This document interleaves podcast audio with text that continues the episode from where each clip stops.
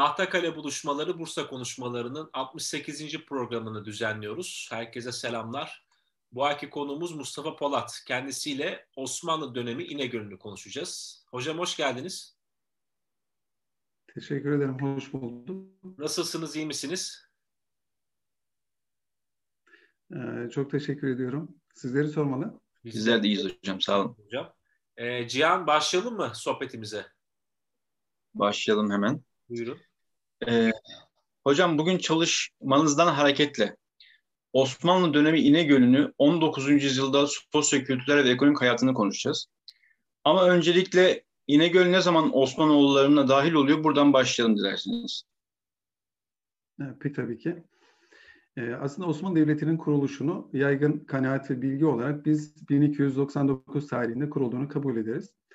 Ee, esasında İnegöl'ün e, hemen çevresinde olan e, şu anda da köy yerleşim birimi olarak Kulaca Köyü var. E, eskiden orada bir kale var. Dolayısıyla Osmanlı Beyliği e, batıya doğru yayılırken e, 1284 tarihinde yaklaşık olarak kuruluştan bir 15 yıl kadar önce e, Kulaca Kalesi'ni bir baskınla ele geçiriyor Osmanlı kuvvetleri. E, ve daha sonra e, İnegöl'ün yani Angelikoma deniyor İnegöl e, Osmanoğulları tarafından 1299 tarihinde e, fethediliyor. Bu da kuruluşa denk geliyor diyebiliriz. E, buranın e, fethinde görev alan komutan e, Osman Gazi'nin de yakın e, arkadaşlarından, silah arkadaşlarından Turgut Alp. E, dolayısıyla e, uzun yıllar boyunca İnegöl'e Turguteli de denmiştir. E, fetihle kuruluş hemen hemen müsaadif aynı tarihlere denk geliyor diyebiliriz. 19. asra geldiği zaman zaman içinde İnegöl'ün Bursa ve Osmanlı için önemli hocam. Yani aslında biz tabii e, bu çalışmayı yaparken işin açısı günümüzden yola çıkarak hani bugünü anlamlandırabilmek için geçmişi anlamayı e, veya tanımayı gerekli gördük. Böyle bir araştırmaya giriştik. 19. E, yüzyıl esasında uzun süren nasıl diyelim stabil bir uzun çağlardan sonra değişimin başladığı, özellikle 19. yüzyılın sonuna doğru işte e, imparatorluk coğrafyasının küçülmesiyle birlikte e, dışarıdan içeriye doğru göçlerin yaşandığı ve dolayısıyla demografik olarak nüfusun arttığı, e, buna bağlı olarak da sosyokültürel hayatın değiştiği bir çağ. E, dolayısıyla Cumhuriyet'e doğru giderken, e, Türkiye Cumhuriyeti kurulurken esasında e, yaşanan dönüşümü ve değişimi e, 19. yüzyıldan itibaren takip etmek e, gerekiyor. E, biz de bu e, açıdan e, 19. yüzyıl e, Osmanlı coğrafyasında bir kaza merkezi olan İnegöl'ü incelemeyi düşündük. E, idari olarak tabii incelendiğinde uzun yıllar, asırlar boyunca esasında bir kaza merkezi olarak Bursa e, eyaletine bağlı olduğunu görüyoruz İnegöl'ün. E, burası nihayetinde Anadolu e, coğrafyasında bir küçük kaza merkezi. Fakat şöyle bir önem var. E, mikro çalışmalar yapıldığında e, bütüne dair e, bir şeyler söylemek mümkün. Yani bunları toparladığımızda İnegöl ve İnegöl gibi diğer kazalardan elde ettiğimiz verileri değerlendirdiğimizde Osmanlı coğrafyasına dair bir şeyler e, söylemek mümkün hale geliyor. E, buradan yola çıkarak biz e, İnegöl kazasını incelemeye çalıştık. Dediğimiz gibi İnegöl kazası uzun yıllar Bursa'ya bağlı olmuş. E, 1885 yılında idari bir tasarrufla Ertuğrul Sancağı kurulmuş ve onun bir kazası olarak e, 1926'ya kadar devam etmiştir. Dolayısıyla İnegöl'ü bu açıdan birazdan mikro bir tarihçilikle, önceden tabii siyasi tarih çalışmaları çokça yapılmış. E, sonraki yıllarda tarihçiler biraz daha yerele inmeyi, sosyokültürel hayatı incelemeyi e, önemsemişlerdir. Bu bağlamda biz de bu çalışmayı yaptık. Hocam ne gördünüz çalışmanızda? E, alameti farikası nedir? İşin açısı biz tabii bu çalışmayı yaparken e, farklı başlıklar altında konuyu incelemeye çalıştık. E, örneğin demografik yapı nasıl değişti? Hani biz e, bir kaza merkezi olarak işte 1299'da fethedilen İnegöl'ün e, Osmanlı ile birlikte doğduğunu söyledik. E, ve 19. yüzyıla gelinceye kadar demografik yapı nasıl değişmiştir? İlk konumuz buydu mesela başlığımız. E, bu açıdan e, biz tabii konuyu irdelerken e, farklı birinci elden kaynaklar kullandık. İşte e, ilk olarak 16. yüzyılda yapılmış e, Ömer Lütfi Barkan, Enver Mecli tarafından da latinize edilmiş bir metin var. Tahrir defterleri. Dolayısıyla 16. yüzyılda nüfus nasıldı? E, öncelikle oradan başladık bir kıyas e, olması açısından. E, 19. yüzyıla gelindiğinde de e, 1830'da tabii askerlik ve vergiyi düzenlemek için e, sayım yapıldığını görüyoruz. 1830'da ilk modern sayım. E, dolayısıyla tabii bunun rakamlarını paylaşabiliriz. Demografik olarak nasıl bir değişim yaşandığını görmek açısından. E, ilk konumuz buydu. İdari olarak dediğim gibi yönetim açısından uzun yüzyıllar boyunca bir e, stabil durumun devam ettiğini görüyoruz. Ama 19. yüzyılda e, bir hareketlik yaşanmış. İşte e, mütesellimlik, muhassıllık, müşrilik ve mutasarrıflık olarak yönetimler değişmiş. En son e, Bursa'nın e, eyalet olduğunu ve sonra vilayete çevrildiğini yani hızlı bir değişim ve dönüşüm yaşandığını görüyoruz. E, 1885'e varınca da e, o yıl e, Ertuğrul Sancağı'na bağlı hale gelmiş. Çalışmamızda ikinci olarak e, irdelediğimiz konu sosyo-kültürel hayat. E, yani 19. E, yüzyılın ikinci yarısında İnegöl'de sosyo-kültürel hayat nasıldı? E, bu başlık altında da özellikle incelediğimiz konu aile konusu. Yani evlenme, boşanma, miras konusu, e, boşanma sonrasında çocukların korunması gibi konuları inceledik. Bunun e, yanı sıra bu başlık altında yine e, ev yani konut, hane nasıldı, kıyafet, giyim, kuşam tarzı bunları incelemeye çalıştık. Tabii burada temel olarak yararlandığımız kaynağımız şeriye sicilleri yani mahkeme kayıtları. Mahkeme kayıtlarına pek tabii ki pek çok e, başvuru geliyor. Yani mahkemeye evlenmek için, e, boşanmak için veya işte diğer hususlarda hibe, alım satım gibi ya da adli davalar. Dolayısıyla buradan yola çıkarak biz satır aralarından işin açısı malzeme devşirmeye çalışıyoruz.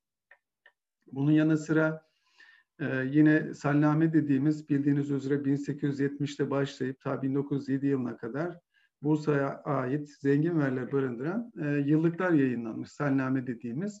Dolayısıyla orada da İnegöl'e dair pek çok e, bilgi mevcut. Bunlardan e, sosyokültürel hayatı e, anlamlandırmaya çalıştık.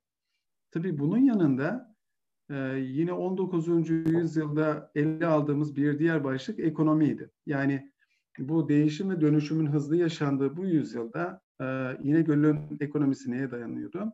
E, bunu incelediğimizde işte meslekler, ticaret ve tabii ki yollar yani ticari olarak yollar yine e, ekonomi alanında incelediğimiz konuları oluşturuyordu.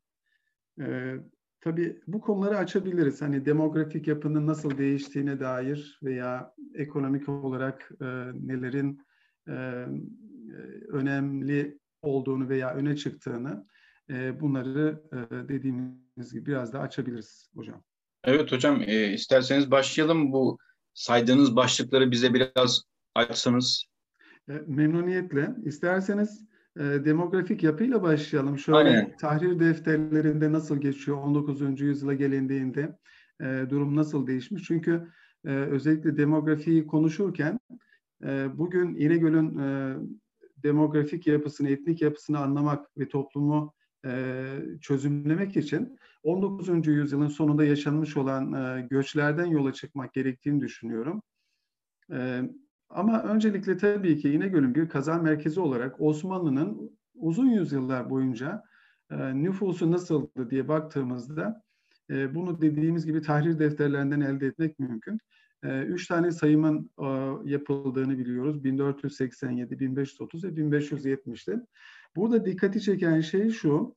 E, bir iki rakam paylaşacağım müsaadenizle. Çünkü demografik yapı olunca mutlaka rakam söylemek lazım. E, inşallah sizi fazla sıkmam. Şimdi yok, yok, 1530 yılında yapılan sayımda 4753 yaklaşık 5000 Müslüman nüfusun olduğunu görüyoruz. E, bunun yanında 232 gayrimüslim. Şimdi oranlarına baktığımız zaman gayrimüslim nüfusun %4.7 olduğunu görüyoruz. Yani %5'lik bir nüfusun gayrimüslimlerden olduğunu görüyoruz. Ee, demek ki o gün halen daha yine coğrafyada burada gayrimüslimler yaşamaya devam ediyor. 1570 ee, yılına gelindiğinde aradan 40 yıl geçiyor. Burada çok ilginç bir gelişme yaşanmış. Hmm, ve nüfusun 5000'den 10.000'e yaklaşık olarak e, sıçradığını görüyoruz. Bunun temel nedeni nedir diye baktığımızda karşımıza şu sonuç çıkıyor. E, İnegöl'ün farklı birçok köyün oluştuğunu görüyoruz. Yani nüfusun artması doğal bir artış değil, göçlerin devam etmesi anlamına geliyor. Yeni köyler kurulmuş. E, bunu e, tahrir defterlerinden takip ettiğimizde anlayabiliyoruz. İkinci Nedeni olarak, hakkında bilgimiz var mı hocam? Bu göçlerin nedeni hakkında bilgimiz var mı?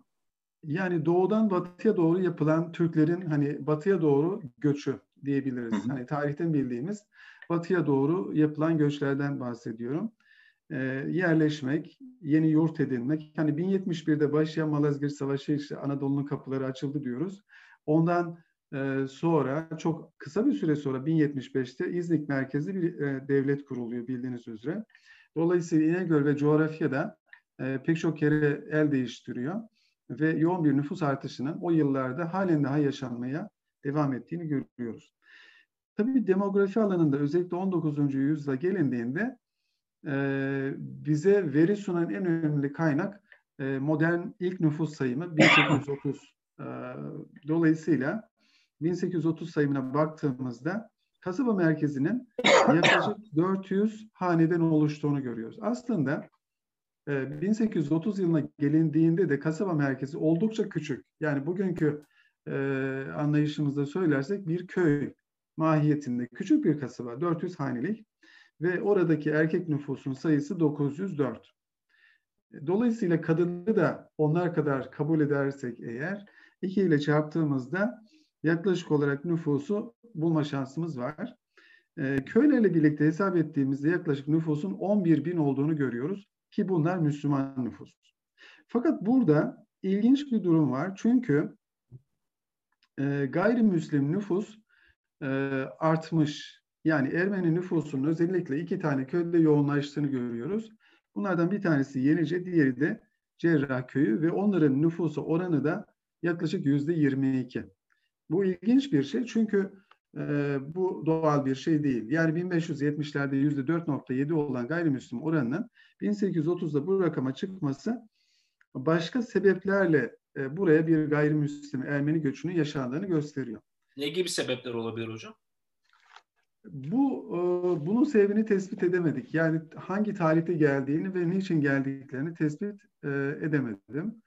E, Yorumunuz var mı konuyla alakalı? Yani Çıkar, bu iş gücü olabilir, çalışma, iş gücü veyahut da nasıl diyelim e, hani biliyorsunuz tarihte Celali isyanları yaşanmış. Yani belki o tarihlerde doğudan batıya doğru yaşanan bir gayrimüslim göçü olabilir. E, bunların nüfusu iki köyde yoğunlaşmış. Cerrah ve Yenice e, köylerinde yoğunlaşmış.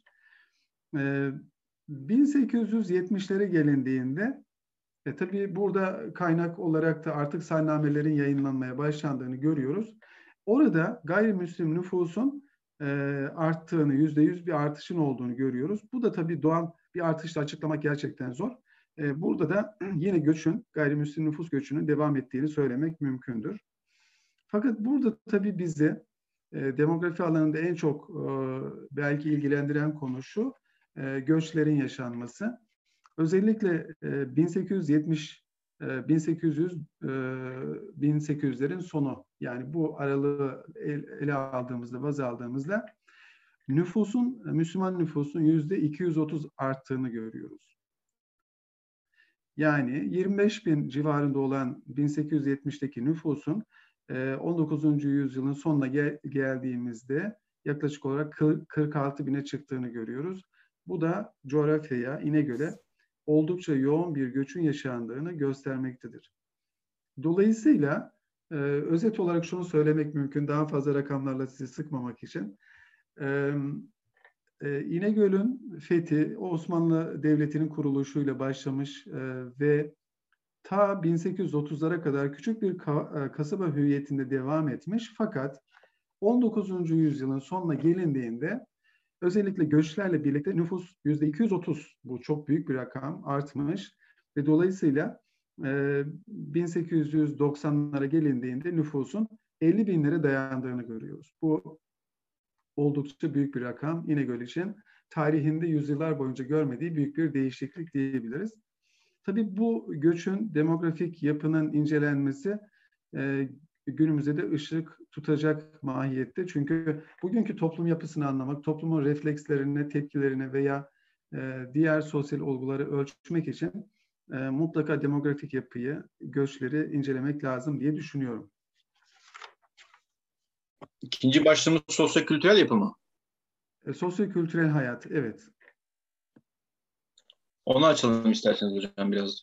Olur ama isterseniz şöyle de yapabiliriz e, size bağlı ama hani göçler demişken acaba göçlerle alakalı e, mesela yaşanan zorluklardan bahsetsek mi? Siz nasıl isterseniz tabii, tabii. Önce onları alalım. Diğer türlü de yapabiliriz. Yok, hani yok, konu bütünlüğü olsun açısından. Evet. Daha iyi olur. Önce onları alalım. Yani moderatörlüğü almış olmayayım da. yok yok buyur, buyur hocam. Yok biz, biz sizin bilgilerinizi açız. E, estağfurullah, estağfurullah. Yani. Şimdi burada e, tabii göç konusu gerçekten önemli. E, her taraftan yani nasıl diyeyim Rumeli coğrafyasından farklı şehirlerden, Kafkasya coğrafyasından farklı şehirlerden e, bir göçün yaşandığını görüyoruz. E, İnegöl'ün e, göç almasının veya Osmanlı coğrafyasında göçlerin yaşamasının bizim incelediğimiz zaman periyodunda en büyük sebebi Osmanlı-Rus Savaşı. Yani 1877-78 e, Osmanlı-Rus Savaşı neticesinde e, artık vatanlarını, orada yaşadıkları toprakları, malını, mülkünü tek, terk etmek zorunda kalan e, Müslümanlar Anadolu'ya sığınmışlar ve dolayısıyla büyük bir nüfus kesafetinin olduğunu, yoğunluğun olduğunu görüyoruz. Buraya geldiklerinde tabii yaşanan bazı zorluklar var. Pek tabii ki bunun öncelikle e, psikolojik bir zorluğu var. Yaşadığınız e, yerleri terk ediyorsunuz. Toprağınızı, evinizi terk ediyorsunuz ve yolda büyük sıkıntılar yaşanıyor. Bir de varacağınız yerde nasıl bir manzarası bekliyor? Bu da bir belirsizlik. Dolayısıyla psikolojik olarak zaten zor bir durum. E, ikinci olarak tabii savaş dönemi olduğu için kışın da yolculuk yapılıyor. E, ve buraya varıldığında da yaşanan bazı sıkıntılar var. Bunlardan dilerseniz biraz bahsetmeye çalışayım.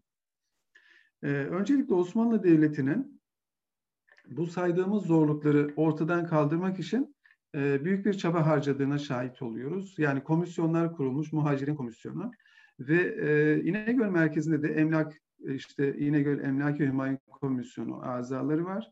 Bunlar gelen göçmenlerin öncelikli olarak barınabileceği boş arazileri tespit edip onları yerleştirmeye çalışıyorlar. Yani esasında e, muhacirler geldiğinde burada boş arazilerin tespiti, onların tarla ihtiyacının karşılanması, evlerinin yapılacak arazilerin tespit edilmesi gibi e, zorlukların üstesinden gelmeye çalışılıyor. E, tabii gelindiğinde e, en önemli ihtiyaçlar e, İAŞ, ondan sonra e, barınma, tabii ki bir noktadan sonra, köyler kurulduktan sonra ibadet ihtiyacı ve e, mektep ihtiyacı ortaya çıkıyor. Bununla alakalı çok sayıda e, dilekçe var. Tabii izleyicilerimize de onu duyuralım. Osmanlı arşivleri gerçekten çok zengin bu konuda.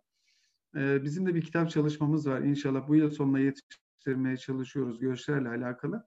Orada yazılmış e, çok ilginç e, ve gerçekten e, çarpıcı dilekçeler var e, aç kaldığından bahseden, işte geldiğinde e, ne bileyim e, büyük sıkıntılar yaşadığını ifade eden kişiler var, dilekçeler e, bu şekilde. Mesela bir tanesi çok ilginç. E, işte birkaç yıldır yerleştik fakat bizim ibadet etmek için, cuma namazlarını kılmak için farklı bir köye gitmemiz lazım. Yaşlılarımız var. Büyük bir mağduriyet yaşıyoruz. Artı e, çocuklarımız mektepten mahrum, okul yok. Dolayısıyla rica ederiz lütfen e, bir mektep yapılsın diye e, büyük serzenişler var. E, dolayısıyla bunları çözmeye çalışıyor devletimiz. Tabii bir diğer nokta bu yerleştirdiği insanların arazi sorununu çözmek ve onlara hayvan vermek gerekiyor. Öküz işte vermek gerekiyor tarlayı sürmek için ve tohumluk ve tabii ki yemeklik, tahıl dağıtmak gerekiyor. Aslında büyük problemler var çözülmesi gereken. Devlet bunlarla baş etmeye çalışıyor. Bazen aciz kaldığı oluyor, yetişemediği yerler oluyor. E, mesela yaşadığı, e, göçmenlerin yaşadığı bir sıkıntı şudur. E, yerleştikleri yerlerde yerli köyleriyle aralarında arazi anlaşmazlığı çıkabiliyor. Mesela suyu paylaşamama, toprağı paylaşamama bu gibi sıkıntılar yaşanabiliyor. Bir diğeri e, tabii İnegöl'ün coğrafyasını bilenler bilir. E, İnegöl'ün e, özellikle ormanlık sahası oldukça fazladır. Biliyorsunuz mobilya sanayisi meşhur İnegöl'ün. E, dolayısıyla ormanlara zarar gelmesini istemiyor devlet. E, şimdi İnegöl'ün e, ovasını düşündüğümüzde zaten burada manav köyleri var. Yani yerli köyler var. E, gelen muhacirlerin boş arazileri ve yaylalara yerleştirilmesi lazım. E, tabii doğal olarak ormanların hemen yanı başında köyler kuruluyor. Bunların kesilmemesi için e, oldukça büyük çaba sarf ediyor memurlar. Bu da büyük bir sıkıntı o Hocam, için. mobilya demişken bir araya girsem.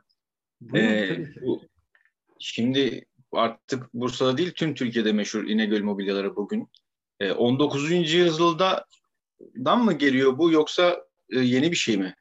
Yani eskiden beri böyle bir hikaye var mı İnegöl'de?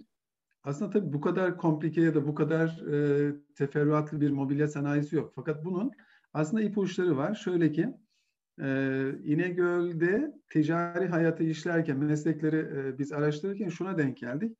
Hemen her evde taşıma e, için e, bir affedersiniz merkebin ve atın olduğunu gördük. Eşek ve at var. Tabii bu e, aslında e, kişinin gerçek mesleği yanında bir de taşımacılık, ek meslek olarak taşımacılık yaptığını gösteriyor. E, su hızarları var ormanlarda kereste imali için. Dolayısıyla bu zengin ormanlardan üretilen kerestelerin Gemlik Limanı'na nakledildiğini, işte tersaneleri nakledildiğini görüyoruz. E, önce fıçı imalatı olarak başlamış. Sonra bu kerestenin e, işte kaza içerisinde e, kullanılması gündeme gelmiş. Ben tabii e, dinleyicilerimize şunu tavsiye ediyorum. Özellikle 2005-2006 yılından itibaren büyük bir çaba vardı İnegöl'de bir hummalı çalışma. Kent e, Müzesi'nin kurulması. E, orada biz de gitmeye çalıştık. Köylerden dolaşıp malzeme topladık. Çok güzel şeyler elde ettik.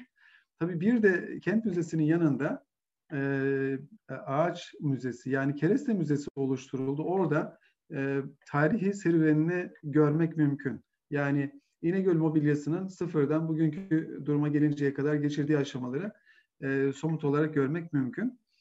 E, dediğimiz gibi o günlerde bu, bu kadar e, e, bu kadar diyelim gelişmiş bir sanayi yok. Fakat sanayi malzemesi sağlama olarak başlıyor.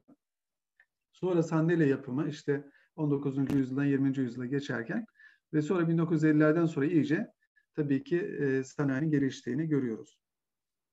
Göçler konusunda şunu ilave etmek gerekir. Özellikle e, bu yerleştirilen köylerin yani e, oluşturulan köylerin isimlendirilmesinde, isim verilmesinde ilginç bir şey var. Belki ilginç değildir bilemiyorum ama güzel bir uygulama var. O da böyle minnet duyma, ondan sonra e, teşekkürünü belirtme tarzında isimler var. Örneğin birkaç tanesini sö- söylersem meramı anlatabilirim. Mesela e, Mesruriye yani sevinç anlamında bir e, köy ismi. İnayet, Saadet, Merzukiye, e, Müzeyyen, süslü güzel anlamında. Ruşen, aydınlık, Hayriye, Bahtiyar. Ya çok güzel isimler tabii. Bu Bursa'yı bilenler bilir. Bu isimler hemen her ilçede veya Bursa merkezinde de olabilir. E, İnegöl'de bu isimleri rastlıyoruz. Bir de yine Osmanlı Devleti'nin kendilerine kucak açmasından dolayı pek çok padişahın isminin de e, köylere verildiğini görüyoruz. Örneğin Hamidiye, Orhaniye, Muradiye, Sultaniye, Mecidiye gibi e, isimler verilmiş. Ya sonuç olarak şunu belirtmek gerekir. E, göçler pek çok zorluğu barındırsa da ya da göçmenler, muhacirler buraya geldiğinde pek çok sıkıntı yaşamış olsalar da esasında ekonomik açıdan değerlendirildiğinde pek çok boş arazinin onlar tarafından imar edildiğini, dolayısıyla ülke ekonomisine bir katkı sağlandığını söylemek mümkün. Ve bunun yanında her ne kadar arazi veya su anlaşmazlığı yaşanmış ve bunlar Osmanlı arşiv belgelerine yansımış olsa da bunların lokal kaldığını, bunların sayısının fazla olmadığını, gelenlere kucak açıldığını ve e, toplum olarak kaynaşıldığını söylemek, yani genel yapının e, bu olduğunu söylemek lazım. E, sanırım göçler konusunu bu şekilde toparlarsak yeterli olur. Tamam hocam. Sosyokültürel yapıya geçelim isterseniz. Evet. Ee, dediğim gibi burada e, bizim e, incelediğimiz sosyokültürel hayat konusunda aile konusu önemli bir kısmı e, kapsıyor. İşin açıkçası evlenme evlenirken insanlar hani şeriye sicillerine yansımıyor bunlar. Mahkemeye başvurmayabiliyorlar. Takdir edersiniz ki mahkemeler genelde sorunların çözüldüğü yahut da sorun çıktığında başvurulan mekanlar, kurumlar. Dolayısıyla biz de buradan mahkeme kayıtlarının satır aralarından e, yorumlamaya çalışıyoruz. E, benim burada tespit ettiğim mesela ilginç bir konu şu, belki sizin de dikkatlerinizi çeker. Hani e, Osmanlı'da çok evlilik var mıydı? Tabii bu soru genel bir soru. Biz e, İnegöl'de çok evlilik var mıydı sorusunu merak ettik işin açıkçası. Tabii bunu tespit etmek mümkün mü? E, elimizdeki kayıtlardan biraz mümkün. Şöyle ki e, boşanma konusunda e, başvurulduğu gibi, bazen evlenme konusunda başvurulduğu gibi miras konusunda da mahkemelere başvuruluyor. E, pek tabii ki ölen kişinin mirası paylaştırılırken e, detaylı bir döküm yapılıyor, kayıt yapılıyor. İşte hangi eşyaları var ve sonunda bunların e, ne kadar bir maddi değeri sahip olduğu tespit ediliyor kadı tarafından. Ve en sonunda da bu mirasın kimlere pay edileceği, kimlere paylaştırılacağı konusu e, işin matematik boyutu tabii ki en sonunda. Fakat bizi ilgilendiren tarafı şu, e, biz bu miras paylaşımından yola çıkarak kişinin kaç tane e, çocuğu var ve dolayısıyla kaç tane eşi var, tek eşli mi yoksa çift eşli mi bunu tespit etmek mümkün. Şimdi gelelim sonuçlara. Belki burası merak ediliyordur. Şimdi çok eşli evlilik e, yasal olarak mümkün e, görüldüğü için genelde ben öğrencilerime de sorduğumda onlar e, işte efendim yüzde 80-90 kesinlikle iki eşlidir falan deniyordu. Fakat rakamlar bunun tersini söylüyor. Şöyle ki İnegöl'deki evli Müslüman erkeklerin e, tek eşlilik oranı yüzde 95.3. Yüzde 95.3'ü tek eşli, e, iki eşi olanlar da yüzde 4.7'yi oluşturuyor. Tabii gayrimüslimlerin de miras paylaşımı bazen mahkemelere intikal ediyor. Onlar da e, yasal olarak dini kısıtlamalardan ötürü e, çok eşlik uygulamasına tesadüf edilmiyor. E, bu ilginç bir bilgiydi. Belki sizin de dikkatinizi çeker diye düşündüm. E, bunun yanında mesela e, yine bu başlık altında e, çocuk sayısı belki e, dikkat çekebilir. Haneye düşen ortalama çocuk sayısının köylerde daha fazla olduğu görülüyor. E, herhalde orada yani çalışan iş gücüne daha fazla ihtiyaç olduğundan olsa gerek e, köylerde çocuk sayısının fazla olduğunu şehre göre görüyoruz. Bir diğer nokta çocuk sayısının gayrimüslimlere daha fazla olduğunu tespit ettik. Bu da ilginç bir nokta. Gayrimüslimlerin çocuk sayısı daha fazla. İlginç bir şey eğitimle alakalı. Bunu da paylaşmak e, lazım. E, o da şu, biraz önce bahsettiğimiz e, muhacirlerin yine göle gelmesi ve yeni köylerin kurulması e, neticesinde eğitim kurumlarına ihtiyaç duyulunca devletin buna el attığını e, ve yüzyılın sonuna doğru artık 19. yüzyılın sonunda hemen bütün köylerde okul açıldığını görüyoruz. 1892 yılına gelindiğinde Salname'den elde ettiğimiz bilgiye göre 83 köyde okul bulunuyordu ve 32 adet muhacir köyünün de 24'ünde mektep bulunuyordu. Ve kalanları da ertesi yıllarda tamamlandığını görüyoruz belgelerden takip ettiğimiz kadarıyla. Ve dolayısıyla kazadaki Sıbyan Mektebi sayısının 113'e vardığını görüyoruz. Yani neredeyse köylerde ve şehir merkezinde okulsuz e, mahalle veya köy kalmamış diyebiliriz. Hatta İshak Paşa Camii'nin yanında da 200 öğrencili bir iptidai mektep açılıyor. Tabii yüzyılın sonuna doğru bildiğiniz üzere artık Sıbyan mekteplerinden iptidai mekteplere doğru bir geçişin olduğunu, daha yeni usulle tedris yapıldığını e, görüyoruz. Yine bu başlıkta e, tespit ettiğimiz bir diğer nokta boşanma konusu. Osmanlı'da boşanma var mıydı ya da İnegöl özelinde soralım.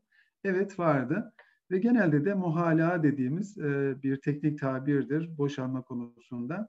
E, buna başvurulduğunu görüyoruz. Yani kendi aralarında anlaşarak kadın bir şey talep etmeden e, boşanmak istediğini görüyoruz. Tabii biz özellikle miras kayıtlarından detaylı bir mal dökümü yapıldığından dolayı e, İnegöl'de erkeklerin ve kadınların kullandığı kıyafetleri veya evde kullanılan eşyaları veya varsa e, kitapları tespit etme imkanımız var. Bu da aslında önemli bir e, nokta. E, mesela kitap e, sahibi e, olanların genelde e, kültür seviyesinin yüksek olduğunu, işte müderris, imam veya medrese öğrencilerinde e, e, kitabın bulunduğunu görüyoruz. Bunun dışında e, miraslarda biz e, çok kitaba rastlamıyoruz. Bu da aslında biraz kültür seviyesiyle veya kitap kitaba sahip oranı olma oranı ile alakalı bir durum. E, genelde e, sıradan halkın evinde olan kitaplara baktığımızda şunlarla karşılaşıyoruz. Bu da aslında biraz e, kitaba bakış açısı veya elimizdeki kitaplara dair bir şey söylüyor. Şunlar Kur'an-ı Kerim, Amme Cüzü, Tebareke, Enam Cüzü gibi dini kitaplar. Yani ibadet maksadıyla okunan kitapların yaygın olarak halk arasında bulunduğunu, bununla e, bunun haricinde müderris veya medrese talebelerinde farklı kitapların olduğunu görüyoruz. E, bunlar nelerdir? İşte Bilgi ve Risalesi, Muhammediye, Delail-i Hayrat, Halebi gibi bazı fıkhi kitapların e, olduğunu tespit ettik. Ev yapısına baktığımızda genelde e, mütevazi evler var. Pek tabii ki biraz maddi imkanla alakalı olarak çok lüks evler de yok değil. Hani bunu da biz yine değerinden anlıyoruz. İki katlı, gayet güzel, geniş evler de var. Oda sayısının fazlalığından miktarı ve değeri de artıyor. E, bunun dışında e, vakıfların e, yine bu başlık altında vakıfların oldukça yaygın olduğunu görüyoruz. İşte avarız vakıfları var, e, mahallede yardımlaşma vakıfları var, cami vakıfları var. Yani dolayısıyla biz buradan yola çıkarak şunu söyleyebiliriz. Eğitimle alakalı, dini hayatla alakalı vakıflar kurulmuştur. Ve dolayısıyla bunlar yani vakıflar e, mülk olarak kendilerinde bulunan dükkanları ya da kiralık evleri işleterek bu parayla da e, tamir veya onların devamını sağlamışlardır e, diyebiliriz. E, tabii adli vakalar da var. Bu başlık altında son e, konumuz adli vakalardı. Her ne kadar Osmanlı toplumu huzurlu bir toplum olarak e, bilinse de ki öyledir ama bazı adli vakaları da rastlamıyor değiliz. Bunlar içerisinde yaralama da var, hırsızlık var, borç davaları oldukça yaygın yani mahkemeye intikal eden e, fuhuş gibi davalara da rastlanıyor. Yine bunlar da mahkeme sicillerinden tespit edilebilir e, bu başlık altında. Hocam güzel bir 19. yüzyıl panoraması çizdiniz bize İnegöl ile alakalı. E, hem başka fotoğraflar var mı gördüğünüz veya yorumladığınız ve ayrıca ekonomi ekonomik durum nasıldı? Yani e, kendi kendine kalkınabilen, kendi kendini geçindirebilen mi yoksa Bursa'dan destek alarak mı bir şekilde ilerleyen bir ekonomiye sahip İnegöl? Ee, evet, teşekkür ederim. Güzel bir soru. Ee, şimdi İnegöl'ün ekonomik hayatını anlamlandırabilmek için elimizde Osmanlı döneminden kalan arşiv belgeleri mevcut. Örneğin 1844-45 e, yıllarında tutulmuş olan temettüat dediğimiz kayıtlar var. Bu aslında Osmanlı Devleti'nin gelirleri tespit edip vergi almak için tuttuğu bir kayıt.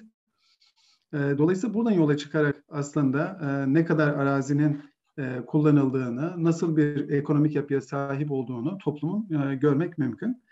E, tespit ettiğimiz e, durum şu, aslında ekonomide e, tarıma dayalı bir ekonomik düzen var ve e, zengin toprak e, yapısı var. Yani topraklar oldukça fazla. Bununla birlikte olmayan şey insan gücü ve sermaye. Dolayısıyla insan gücü ve sermayeden yoksun geniş araziler, topraklar maalesef işlenemiyor. Hatta sürekli nadasa bırakılan araziler mevcut. Neredeyse toprakların üçte biri belki yarısı e, ekilmiyor. Dolayısıyla üretim e, alanında bir sıkıntı var, tarımsal e, üretimde. E, sanayileşme daha başlamamış, imalat daha yok. E, dolayısıyla tarıma dayalı olan e, bu ekonominin de çok sağlıklı olduğunu e, ve modern usullerle üretim yapıldığını söylemek mümkün değil. Geleneksel usulle tarlalar sürülüyor e, ve dolayısıyla kendine yeter bir ekonomi var. Yani hayvanlara baktığımızda, e, hayvan sayısını dikkate aldığımızda e, hanelerin sadece kendilerine yetecek kadar hayvan e, beslediğini görüyoruz.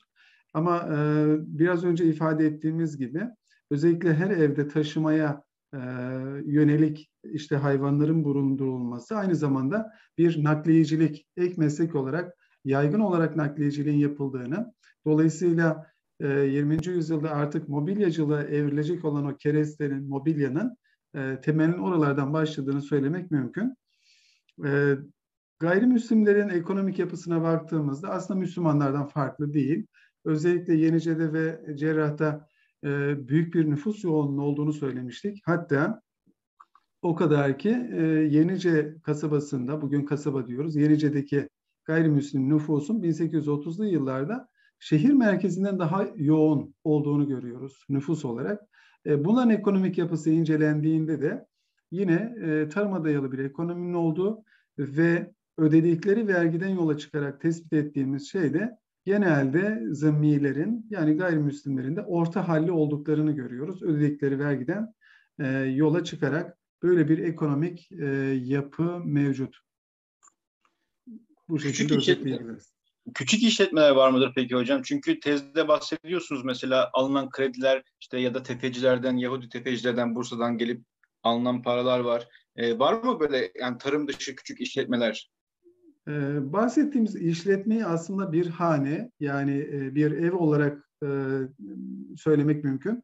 E, büyük işletme olarak hani çiftliklerin veya daha büyük organizasyonların e, olduğunu fakat tespit ettiğimiz kadarıyla e, çoğunluğunu pek tabii ki bireysel olarak hanelerin oluşturduğunu yani şirketlerin e, kurulmadığını söylemek mümkün. Fakat İnegöl civarında birkaç tane çiftlikten bahsediliyor. Bunların tabii hayvan sayısı ve işledikleri arazilerin miktarı artıyor. E, sorduğunuz diğer soruya gelince e, biz özellikle e, davaları takip ederken satır aralarından bazı tefeci diyebileceğimiz e, İnegöl'de oturmayan Bursalı e, bazı kişilerin vekilleri aracılığıyla borçlarını topladığını görüyoruz. Oradan yola çıkarak hani İnegöl'de bazı kişilerin işletme kurmak veya işlerini e, idare etmek için Bursa'dan borç aldığını e, bu şekilde tespit etmek mümkün. Ama bu işin boyutu nedir? Ne kadar e, ciddidir mesele? Bunu işin açıkçası ortaya koymak gerçekten zor. Sadece olduğunu tespit etmek e, belgelerden yola çıkarak mümkün. Belki belgelerden bulmak zordur ama e, hani bugün de Bursa ve İnegöl arasında bir çekişme var ya, o günlere dair bir iz var mı bu konuda? Yani bizim tespit ettiğimiz daha çok bireysel. Hani bireysel olarak kişilerin borç alması, ödeyemeyince tarlalarının hazledilmesi, el konulması, malına mülküne e, işte sahip olunması gibi cereyan etmiş. Hani mahkeme bu şekilde e, şey yapıyor, tespit ediyor. Ve gerçekten de bunlar e, sadece bir iddia değil, gerçekten e, işte Yahudi tüccarlar diyebileceğimiz birkaç kişi isimden yola çıkarak söylüyorum. İnegöl'de ciddi miktarda tarlalara sahip oluyorlar. Böyle olayın boyutu var. Tabii bunun İnegöl ve Bursa çekişmesi şeklinde değil de daha çok bireysel ve işte ticaret, borç, adli bir vaka olarak değerlendirmek gerekir diye düşünüyorum. Eyvallah. Cihan başka sorun var mı? Ben bir soruyla hocaya. Yok yok sen, sen sorabilirsin tabii. Eyvallah. Hocam son olarak ben e, şunu merak ediyorum. Bugünün İnegöl'ünü de biliyorsunuz. 19. yüzyıl e, Osmanlı İnegöl'üne de vakıfsınız. Hangisi daha çok renkli, çok sesli, çok polifonik? Karşılaştırma yapsanız ne söylersiniz son olarak? Yani şöyle diyelim aslında e, İnegöl 19. yüzyılı incelendiğinde kozmopolit bir yapıya sahip. Çünkü Hani gayrimüslimler de var, e, Müslümanlar var. Aynı zamanda yüzyılın sonuna doğru büyük göçler yaşandığı için hani farklı coğrafyalardan gelen, Kafkasya'dan, Rumeli'den gelen e, muhacirler var. Dolayısıyla yemek kültürü olarak, ticari hayat olarak bir canlılığın geldiğini söylemek gerekiyor. 19. yüzyılı da sanırım yüzyılın başı ve sonu diye ayırmak gerekiyor. Çünkü yüzyılın başında daha sakin bir hayat var. Daha kendi içinde sakin bir, görece sakinlik var. Fakat yüzyılın sonunda özellikle hicretin yaşanması Osmanlı-Rus Savaşı'ndan sonra bir e, canlılık getiriyor. Fakat günümüzde ise özellikle mobilya sanayisine bağlı olarak doğudan göç alınması, farklı yerlerden İnegöl'e gelinmesi e, haliyle 19. yüzyılın sonunda yaşanan o renkliye benzer bir e, tabloyu bize sunuyor. E, dolayısıyla ben 19. yüzyılın ilk yarısını ayıraraktan yüzyılın sonuyla Cumhuriyet dönemini benze, benzetiyorum. Evet bir e, renklik cümbüş var, bir mozaik var yani. O açıdan birbirine benziyor. Renkli bir hayat var. Fakat şunu da ilave etmek lazım diye düşünüyorum.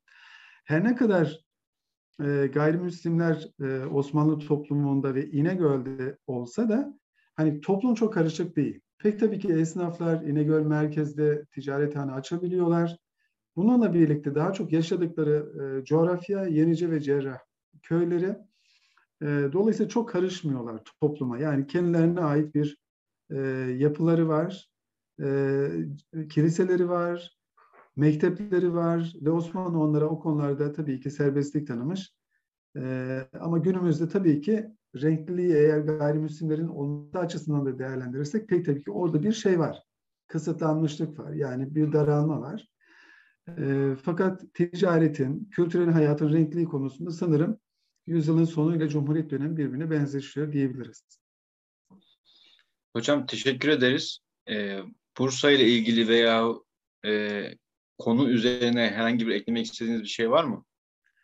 Yani bu fırsatı e, ortamı oluşturduğunuz için, fırsat tanıdığınız için ben teşekkür ediyorum. Çünkü bugün nüfusu 200 bin hatta 300 bine ulaşan bir İnegöl'ün e, 19. yüzyılda sosyokültürel hayatı nasıldı? İşin açısı geçmişi anlamanın e, günümüze ışık tutacağından yola çıkarak biz bu çalışmayı yaptık. Böyle bir e, imkanı sunduğunuz için e, ben teşekkür etmek istiyorum. Biz de hem çalışmayı yaptığınız için hem bize geldiğiniz için teşekkür ederiz hocam. Ee, iyi akşamlar diliyoruz herkese. Hoşçakalın. İyi akşamlar.